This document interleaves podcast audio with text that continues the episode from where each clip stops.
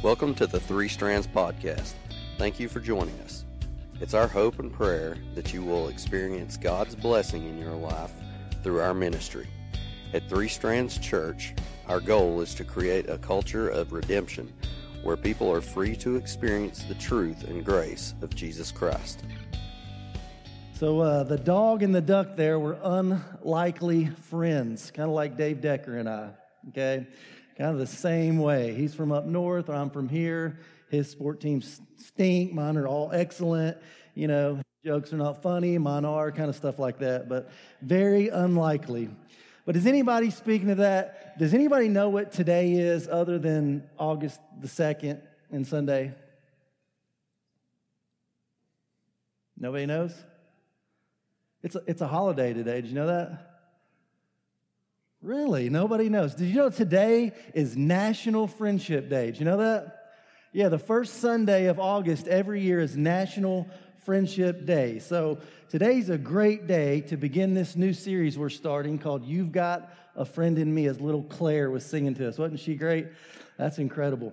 Um, so, we're going to be exploring in this series different types of friendships in the Bible. We're going to pull out five different friendships in the Bible, and we're going to look at how God used those friendships to overcome obstacles. Today, we're going to be talking about that, to build close relationships next week, uh, to mentor others, to strengthen their faith. And then the last week, we're going to learn how to move past disagreements. So, hopefully, you'll commit to being here these five weeks, and we'll dive into that stuff um, together.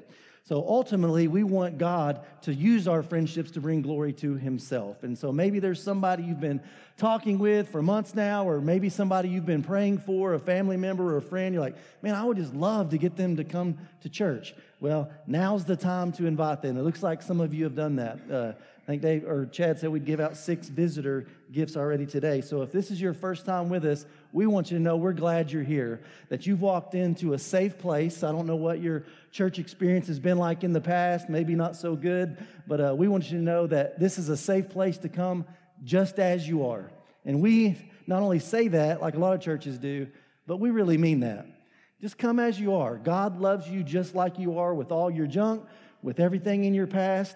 We all have a past. And Opie put it uh, when he was doing the announcements very clearly. You know, we're all in the same boat. So we're glad you're here. And we're going to get started this morning uh, with these scriptures here that are going to change our lives, I'm praying. So now listen, there are different levels of friendships, but we all need people around us.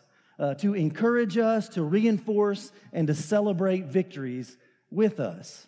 Solomon wrote in Ecclesiastes 4:10 that if one person falls, the other can reach out and help. But someone who falls alone, man, they're in real, real trouble. So we're going to talk about several people in the Bible uh, who were friends on very various different levels. Today, we're going to begin with Ruth and Naomi, who were very unlikely. Uh, it was very unlikely for them to become friends, kind of like the, the duck and the dog there. The chances of this type of friendship forming, not very good given their family roles, as we'll learn here in just a moment. But if you have a Bible, you can open it to the eighth book, the book of Ruth, or if you have a Bible app, you can follow along, or if you want to just follow along, the verses will be up on the screen. You can look at them on there as well.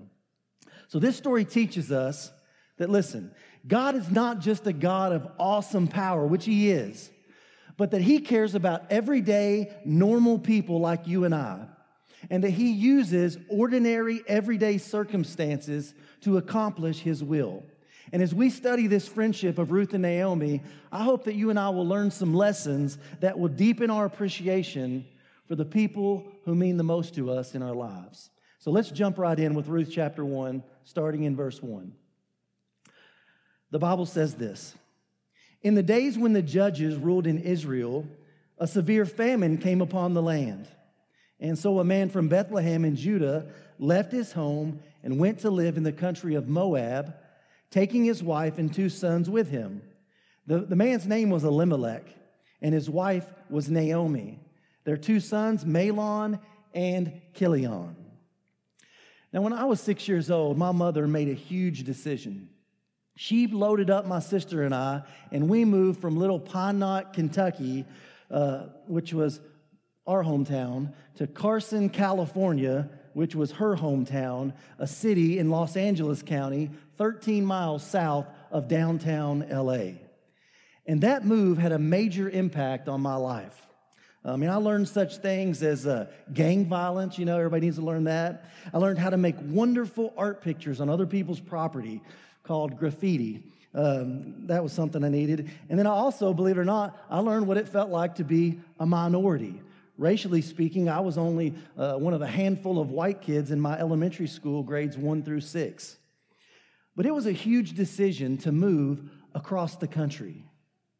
Well, Naomi and her husband Elimelech, they made a huge decision to move 100 miles from Bethlehem to Moab to escape a famine that was going on in the land.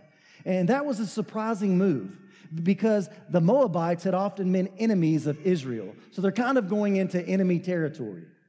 Well, they weren't there very long in Moab before tragedy struck. Naomi's husband Elimelech died, and Naomi, all of a sudden, is just a grieving widow. But her sons were kind of already in, uh, deeply involved in Moabite culture, so she just decided, you know what? I'm just going to stay. I'm going to stay here. Look at verse 4. The two sons married Moabite women. One married a woman named Orpah, and the other a woman named Ruth. You guys are familiar with popular or former uh, TV host Oprah Winfrey. She said that when she was born, her mother wanted to name her after this woman in the Bible, Orpah. But she misspelled her name on the birth certificate, and she's been Oprah Winfrey ever since.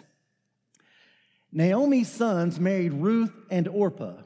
And then something even worse happened than that. Both of Naomi's sons died. So it's going from bad to worse for Naomi. They were very close to each other. Uh, they died at a young age. And so there must have been some sort of tragic accident or maybe a, a terrible disease. And all of a sudden, they were both gone in just a very short period of time. Have you ever noticed that grief is not equally dispersed? I mean, there are some people that go through life and it seems as almost nothing bad ever happens to them. And then there are others that it seems like it's just one catastrophe right after another, isn't it? It just hits them left and right. Naomi said in verses 20 and 21, when all this was going down, she said, This is a bitter pill to swallow. I've lost my husband, now my two sons. She said, God has dealt me a, a hard blow. And so Naomi decided she'd move back to Bethlehem and try to recover. You know, God had commanded Jewish people in the Bible not to marry the surrounding nations. And I wonder, I just wonder if Naomi questioned whether God was punishing her family for disobeying that command. I'm not saying whether he was or wasn't, I just wonder if Naomi felt that way.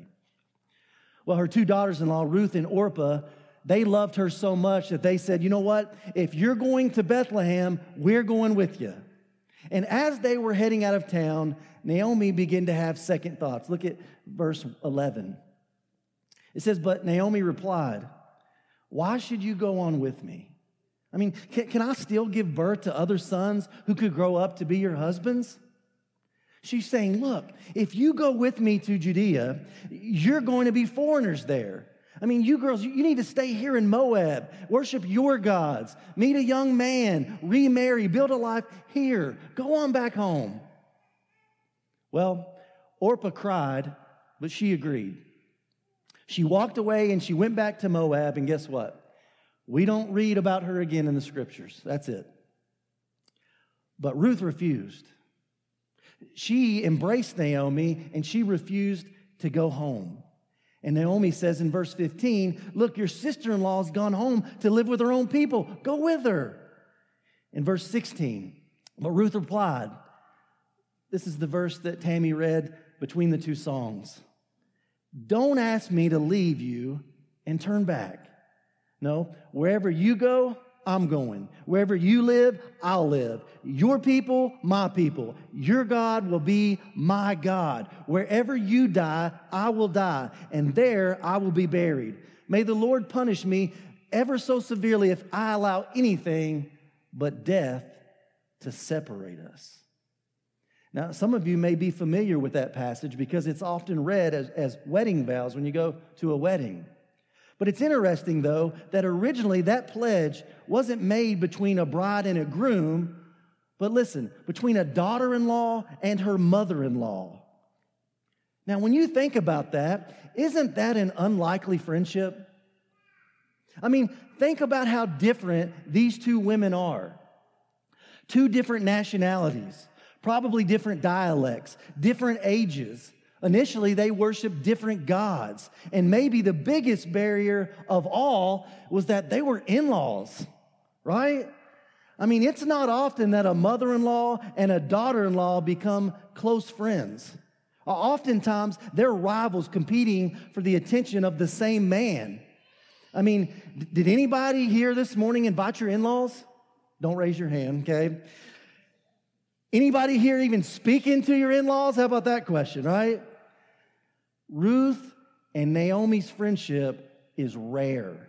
You just don't see that very often for in laws to be that tight. Here's the first take home lesson this morning is this good friendships can develop between people who are very different from each other. They can.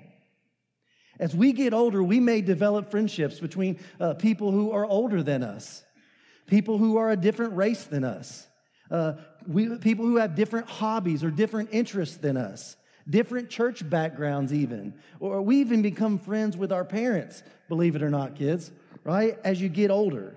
Now, even though parents, you shouldn't try to be a friend to your children too soon. That happens a lot. Children need a parent first and that friendship will develop naturally later in life. But what is it that brought Ruth and Naomi together?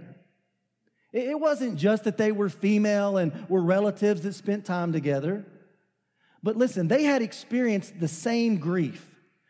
And you, you know, sometimes adversity brings people together, doesn't it? Two people who have been through AA meetings together, Alcoholics Anonymous soldiers who have been in combat together, athletes who have gone through adversity together, husbands and wives who, who have been through the battle, some hard times, are bonded in a deeper way because of adversity. Naomi and Ruth, they had grieved together on at least three separate occasions that we know of, and their friendship was so deep that Ruth said, If you're going to Bethlehem, I'm going with you. Now, listen, the population of Bethlehem at that time uh, was estimated to be about 200 people. And so when they arrived in this small town, kind of like our small town, everybody was talking about them. People were whispering, you know, gossiping in one another's ear. In verse 19, he said, Is that, is that Naomi coming walking down the road? I mean, she's only been gone 10 years, but gosh, she looks awful. I mean, she's aged. Look at her. She's, she's unhappy. And Naomi agreed. She says, I am Naomi, and you're right. I'm not happy anymore. Naomi's name means pleasant one. But she says in verse 20, Don't call me Naomi anymore. Don't call me pleasant one anymore. Call me bitter. Call me bitter one because God has dealt severely with me. I left with a lot of hope, and now I return with no sons, no husband, and no belongings. You know, th- there's another reason why this is a surprising friendship. Most of us want friends who will uplift us, to lift our spirits up, right? Friends who are fun to be around. But Naomi, man, she wasn't very fun to be around at this point. I mean, she could have sucked the life out of that relationship with her negativity and with her bitterness. You got any friends like that? They just suck the life right out of you. They're always negative. They're always bitter, you know, complain, complain, complain, complain. But Ruth, she was a special young woman. She was a new widow. She needed some encouragement herself, and yet she stood right there by her mother in law, who, by her own admission, was bitter. Guys, it's a special friend who will stand by you for a long time when you're depressed, when you're negative, when you're bitter. Proverbs 17, 7, 7, or 17, verse 17, the message paraphrased that verse like this. It says, Friends love through all kinds of weather, and families stick together in all kinds of trouble. Well, shortly after they settled in Bethlehem, Ruth said to her mother in law, I'm going to go get a job. She was a foreigner, but she had some motivation and was going to look for a way to have something to live on. But she didn't really have any noticeable skills, and so she started gathering grain in a field following in the path of the harvesters. Now, listen, for this to make sense, you got to understand the Old Testament commanded the Jewish people that when they harvested grain, they were not to go back a second time and rake up the leftovers. They were to leave whatever they missed on the first go round for the homeless and the poor to scrape up so that they would have something to eat. And so Ruth joins in the back there with these unemployed people, walking behind the harvesters, picking up whatever leftover grain she could get and putting it in a small bag. That, that would kind of be like today uh, people were walking the highway picking up old pop cans and then going in to redeem them at the store. Now, Ruth just happened to be picking grain in a field that belonged to a man named Boaz. He was a kind man, and he was also a relative of Naomi's. Now, listen, some people would say, well, that's a lucky break, or, uh, you know, that's quite a coincidence for Ruth to end up in this field. But hear me, this is what we call a divine appointment. Okay? A divine appointment. Listen, there are some things in life that are just coincidences. I get that. I don't think God manipulates everything that happens. But the Bible says that if we acknowledge God in all of our ways, He will direct our paths in Proverbs 3 6. And I think God directed Ruth to work in this very field. It was God. J. Wallace Hamilton tells about a cat that had a kitten in its mouth trying to get across a busy intersection in New York City. And the cat, she would, she would dart out into the street and she'd have to quickly come back to the curb because she would almost get run over. But a policeman directing traffic saw what was happening and he stopped the traffic in both directions. And the cat took the opportunity and ran across the street into an alley. Now, that cat had no idea that the power, that the hand of the New York City Police Department had gone up to see that she got across the street safely. And guys, please hear me this morning. I think there are many times when the hand of God goes up to direct our path and get us safely into the future where He wants us to be, and it doesn't even cross our minds. But it happens all the time. We just don't think about it. Maybe when you met your spouse it just seemed like, you know, accidental, but it wasn't. It was providential, it was a divine appointment, and it changed your life forever. Maybe you weren't even looking for a job and you bumped into somebody. You, you, took advantage of that opportunity. You, you thought it was just an accident, but it changed your life. Guys, it wasn't an accident, it was a divine appointment. Listen, maybe it's a divine appointment that you're sitting here this very morning today. Or maybe you're listening to this podcast wherever you are. You thought that you came here today just because somebody invited you. But could it be that God arranged for you to be here this morning to change your life forever and that of your family for generations to come? You ever thought about that? Well, Boaz noticed this special woman working in his field. And you know, maybe he noticed her because she was a stranger, or maybe it was because she was a hard worker. But listen, more than likely, the reason that he noticed her was the same reason that most men notice women, right? She was hot. Let's just be straight. She was hot, okay? She was attractive and she caught his eye. You know, the first time that uh, I saw my wife, I clicked on her Facebook page and I read through her profile and I thought, man, she is so smart. Such a sharp mind. Those old Guinness draft beer commercials. She's brilliant, you know, brilliant. I think I'll ask her out on a date. She's so smart, right? Heck no. I looked at that picture and I said, man, she's hot, right? I want to get to know her. Y'all sitting there like you're not the same. Like, oh, he's carnal. Man, he's worldly. Look at, no, you're the same way. I don't want to hear it, okay? But since I am so carnal, I'm a little bit suspicious of the motives here of Boaz. That's all I'm saying. Let's read about it. Chapter 2, verse 8. Boaz went over and said to Ruth, Listen, my daughter, stay right here with us when you gather grain. Don't go to any other fields. Stay right behind the young women working in my field. See which part of the field they're harvesting and then follow them. I have warned the young men not to treat you roughly. And when you're thirsty, help yourself to the water they've drawn from the well. Well, Ruth, she falls to her knees and she asks in verse 10, Why are you treating me so kindly? I'm just a foreigner. And Boaz said, Well, I've heard about how kind you've been to Naomi, who's a relative of mine.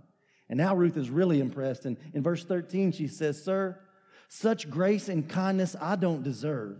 You have touched my heart, treated me like one of your own. I don't even belong here. Verse 14. At mealtime, Boaz called to her, Come over here and help yourself to some food. You can dip your bread into the sour wine. So she sat with the harvesters, and Boaz gave her some roasted grain to eat. She ate all she wanted and still had some left over. When Ruth went back to work again, Boaz ordered his young men, let her gather grain right among the sheaves without stopping her, and pull out some of the heads of barley from the bundles and drop them on purpose for her. Let her pick them up and don't give her a hard time. It sounds like that, that Boaz is falling for Ruth big time, doesn't it? Well, that night she goes home with this big old doggy bag full of grain, and she reports to her mother in law everything that had happened. Now, Naomi's a, a, pretty smart woman, and she realizes what's going on here. And you know what? She could have felt threatened, couldn't she? I mean, this woman that's so close to her is now interested in, in this man, and if that relationship continues to develop, maybe she'll get less attention and she'll just kind of be pushed to the side. But here's a second lesson about friendship True friends give each other space, don't they? True friends give each other space. Real friends are not leeches demanding all of our attention. True friends rejoice when good things happen to us, even though they aren't at the center of it all. Let's say that you're invited to an event with a famous person, you know, and you have a good friend say, hanging out with the big timers now, I see, huh? You know, I guess you won't be uh, running around with us losers anymore. Instead of getting excited for you, they are concerned that your relationship with someone well known will reduce their importance. Well, listen, Naomi, she wasn't like that. Look at Ruth 2:22. She said, "Good. Good." Naomi explained, "Do as he said, my daughter. Stay with his young women right through the whole harvest. You might be harassed in other fields, but you'll be safe with him. And in the third chapter, guess what happens? Naomi starts playing Cupid for Ruth and Boaz, matchmaker. Look at chapter 3, verse 1. One day, Naomi said to Ruth, My daughter, it's time that I found a permanent home for you so that you will be provided for. So Naomi senses that this relationship kind of needs a boost. So maybe it's because Boaz is middle aged and unmarried and a little shy. I don't know. Maybe she's thinking, you know, Ruth is a foreigner and she's a little bit naive. The message paraphrase says this said, maybe it's time for us to make our move. But what's impressive here is that Naomi thinks Boaz is a good match, that he's good enough for Ruth. You know, usually nobody's good enough for our children or for those we love, are they? Nobody's good enough. I heard about some women who saw a department store advertisement and it, it, said department store for available husbands. Okay? So they said, that's great, let's check it out. So they went to the first floor and the sign there read, Men available on this floor have good paying jobs. They said, Well, that's good. Let's see what they've got on the second floor. They went to the second floor and the sign said, Men available here have good paying jobs and are good looking. And they said, That's great. Let's see what's on the third floor. Went to the third floor, and the sign said, Men available here have good paying jobs, are good looking, and they love children. They said, Even better. Let's see what they've got on the next floor. And so they went to the fourth floor. The sign said, Men available here have good jobs, are good looking, love children, and love to do housework. They said, That's wonderful. Let's see what they've got on the fifth floor. They got to the fifth floor, and the sign said this There are no men available on this floor, but this just proves that you cannot please a woman. Oh, no, I did not go there. I did not. That is a masculine joke. I'm sorry, ladies. I really do apologize. I was just being serious, okay? Listen, Naomi was trying to help Ruth find a good husband, and she thought Boaz was perfect. And so she gives Ruth some advice on how to get Boaz to take the next step. Look at verses three and four. So tonight's the night of Boaz's barley harvest at the threshing floor, and she says this Now do as I tell you take a bath, put on perfume, dress in your nicest clothes. Then go to the threshing floor, but don't let Boaz see you until he's finished eating and drinking. And be sure to notice where he lies down. Then go and uncover his feet and lie down there. He'll tell you what to do. Whoa, uh, hold your horses, right? Wait just a minute. This is the Bible for crying out loud. I mean, that sounds a little bit forward, don't you think? But listen, it's not if we understand the culture and what Ruth is really doing here. What she's really doing is proposing marriage. There's nothing immoral that happened that night. In fact, in, in, chapter 3, the second part of verse 11, it says, For everyone in town knows that you are a virtuous woman. See, God instructed in the Bible that if a husband died childless, the husband's brother or the closest relative was to marry the widow, have children with her so that the brother's name could carry on. That next of kin was called the kinsman redeemer. And so Naomi takes, uh, or Naomi's advice to Ruth was not encouraging her to have sexual relations, but she's inviting Boaz to take her as his bride. And Ruth told Naomi in verse 5, I'll do whatever you say. Lesson number three good friends value the counsel and respect the advice that is given. Good friends value the counsel and respect the advice that is given. You know, sometimes when we have an important decision to make and we don't know what to do, our friends can see the situation maybe from a different angle than you and I can. Now, listen, we shouldn't do everything that our friends suggest. We need to think for ourselves. Ruth didn't take the counsel of Naomi when she told her to stay in Moab, did she? But wise people listen to the counsel of those who love them, even though, listen, even though it may not be what they want to hear. And listen, they pay especially close attention when the counsel comes from several good friends. Guys, listen. If your closest friends are saying, don't marry that guy, don't get involved in business with him, he's not trustworthy. Or, I would forgive her, that's what I would do. Or, you know what? I would go for it. Be wise enough to listen, regardless of how you feel. Regardless of how you feel, listen. Proverbs 15 22. Plans go wrong. Why? For a lack of advice. But many advisors bring success. That's the word of God. So, what happened? Ruth did exactly as Naomi advised. Boaz celebrated the harvest, had a good time, laid down, went to sleep, and then Ruth laid down in the middle of the night to signal her availability for marriage. Look at it in verse 8 of chapter 3. Around midnight, Boaz suddenly woke up and he turned over. He was surprised to find a woman lying at his feet. Who are you? He asked. I am your servant Ruth, she replied. Spread the corner of your covering over me, for you are my family redeemer. the Lord bless you, my daughter. Yeah, boy, I'd say so, right? The Lord bless you, Boaz exclaimed. You are showing even more family loyalty now than you did before, for you have not gone after a younger man, whether rich or poor. So Boaz is excited. He's delighted. He's fired up that Ruth is interested in him, an older man. And so Boaz says in verses 11 through 13, he says, I'd love to marry you.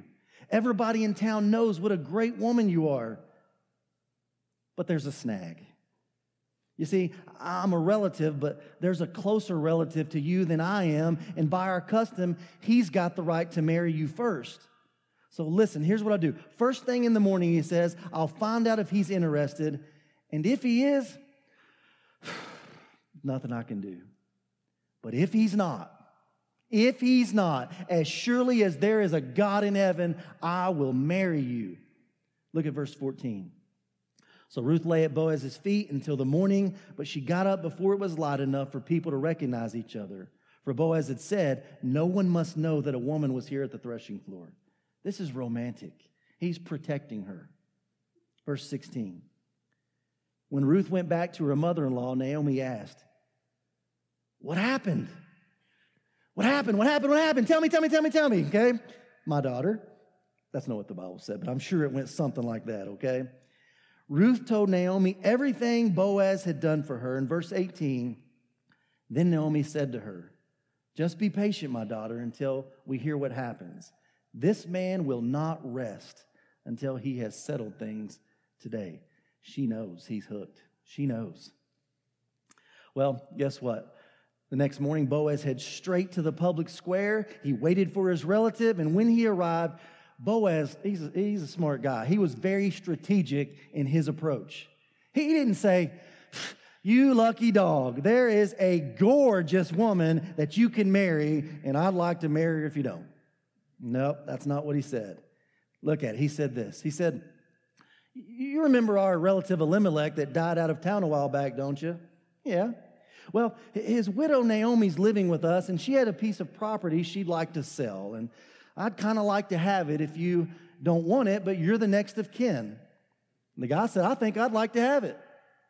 Boaz said, Well, there is a little catch. Uh, it's kind of a package deal. You know, he, she has this daughter in law who's also a widow, you know, and whoever buys the property has to marry that woman too. And she's childless, so you'll have to have children and provide for those children and on, you know. But she is nice and has a good personality, okay? Is she pretty? She's nice and got a great personality. That's not in the Bible either, but I'm sure it's in there. I'm sure that's what was said, okay? Something like that. Let's look at what was in the Bible. Chapter 4, verse 6. It says, I can't redeem it. The family redeemer replied, Because this might endanger my own estate. Now you redeem the land, I can't do it. And Boaz said, Well, all righty then, I guess I could. Okay. So he quickly made it official to the town council. Look at chapter 4, verse 7. Now, in those days, it was the custom in Israel for anyone transferring a right of purchase to remove his sandal and hand it to the other party. This publicly validated the transaction. Can you imagine Boaz trying to get his shoe off? I mean, he couldn't get that sandal off his foot quick enough to make this official and seal the deal. In the end of the book, it reads kind of like a fairy tale. In verse 13. So Boaz took Ruth into his home, and she became his wife. And when he slept with her, the Lord enabled her to become pregnant, and she gave birth to a son. You know, the Bible says that weeping may remain for a night, but joy comes in the morning. Ruth had done a lot of weeping, but now there's the joy of being loved, getting married, having a child, being secure in the hand of God and guess what? Nobody was happier for her than Naomi. Look at verse 14. Then the women of the town said to Naomi, Praise the Lord, who has now provided a redeemer for your family. May this child be famous in Israel. May he restore your youth and care for you in your old age. For he is the son of your daughter in law who loves you and has been better to you than seven sons.